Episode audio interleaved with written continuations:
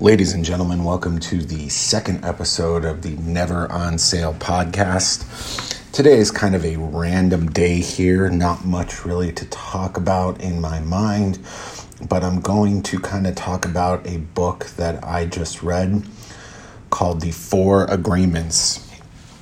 Now, I looked at this book because I listened to the Joe Rogan podcast, which I'm a huge fan of, probably like most people.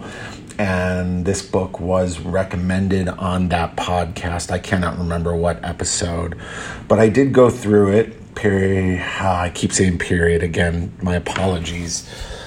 Um, so used to dictating papers. But, anyways, besides the point, um, the Four Agreements is kind of a book on Toltec um, which I believe, if I remember correctly, was like an ancient Mexican type of tribe.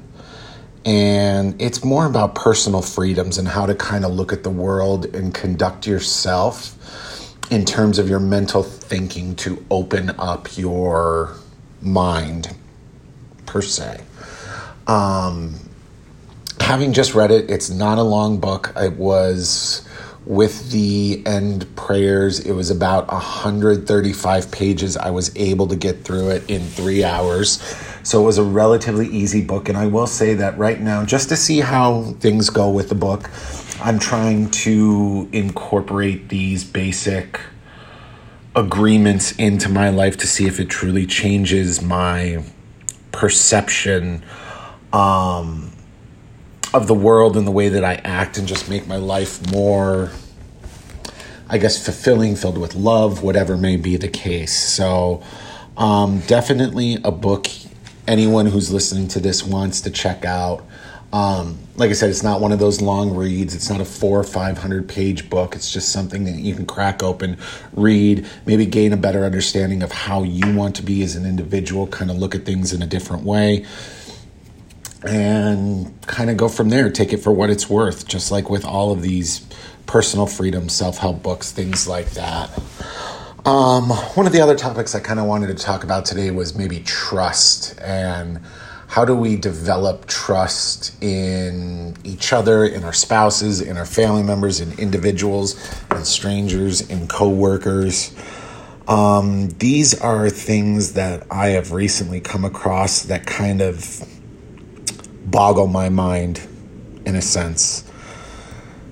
You know, when it comes to trust, you want to trust everyone or you want to give everyone the benefit of the doubt that they're individuals who are good, that they're not going to lie to you or manipulate you for their own personal gain. Now, I do understand that there are plenty of individuals out there who do do that, um, who lie to you, who do things for personal gain, and I try not to be that person. I can't say that I am the perfect individual, not by any means, where I have never done that before, things like that. I think sometimes it happens subconsciously where you don't even think about it and it just automatically happens. Um, but I don't want to be that type of person. Uh, but I do realize that there are those types of people in the world. But kind of going off track there on a personal rant about myself.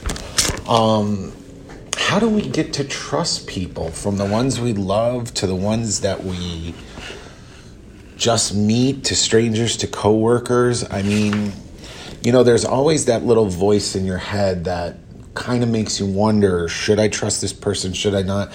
And I think I think that little voice inside of your head, we've always been taught that it is the good voice or our instinct, but I'm starting to wonder if that little voice inside of our head maybe is causing more havoc, more anxiety, more doubt than what really should be the case. Um, I think, I, you know, I think it's best if I and maybe the world, I don't know, I'm not a psychologist or anything like that. Um, if we stop living in the what ifs You know, I think the what ifs, what if this happens, what if that happens, this pre planning of what if type situations can kind of cause more anxiety or stress than maybe what we want. And I'm not sure that's very good because the what ifs don't always happen.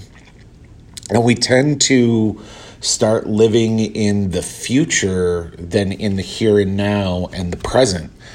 Um, that's kind of concerning to me, you know. Um, you know, my wife and I have had disagreements on things such as, you know, planning. I'm not a huge planner, she is. And I do think there should be some planning when it comes to things, but I also think that some things you just don't need to plan for or you shouldn't because you don't know what's going to necessarily happen.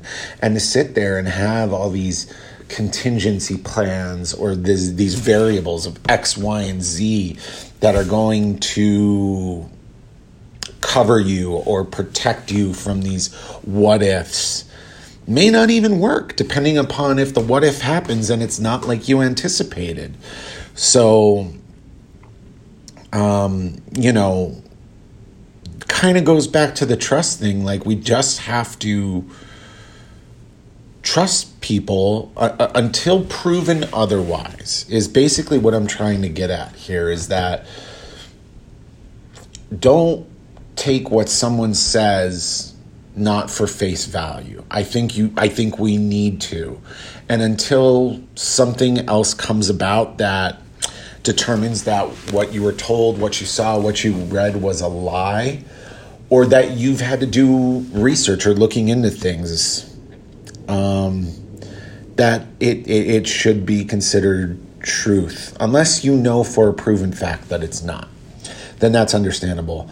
Um, but I think another big thing that people need to do is they need to research, they need to do their due diligence in looking things up to determine if things are the truth or not. You know, um, it's kind of like the COVID vaccine, which I think I'm going to do on the next episode is vaccinated versus unvaccinated, kind of where I stand in my thoughts and why, and maybe what I've read, what's right, what's wrong.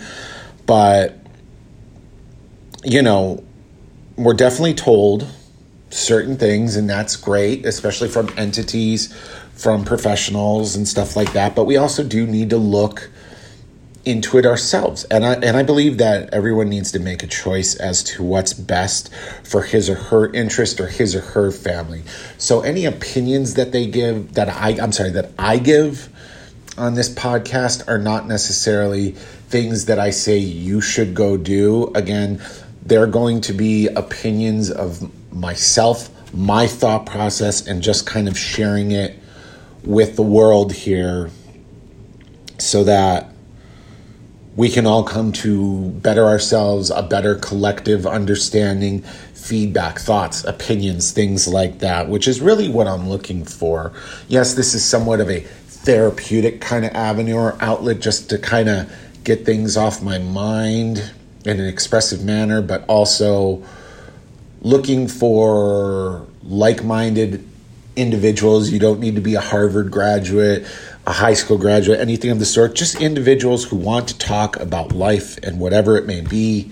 And in essence, shoot the shit, you know, and what are their thoughts on things, you know? So again, like trust, this is just what I'm saying is sure, we should take a lot of people, what they say at face value, whether it be government entities, businesses, things like that, because I don't believe that everyone in the world is just inherently evil and trying to one up you or gain something on you or anything of the sort. You know, I think we've just created this society of fear and doubt.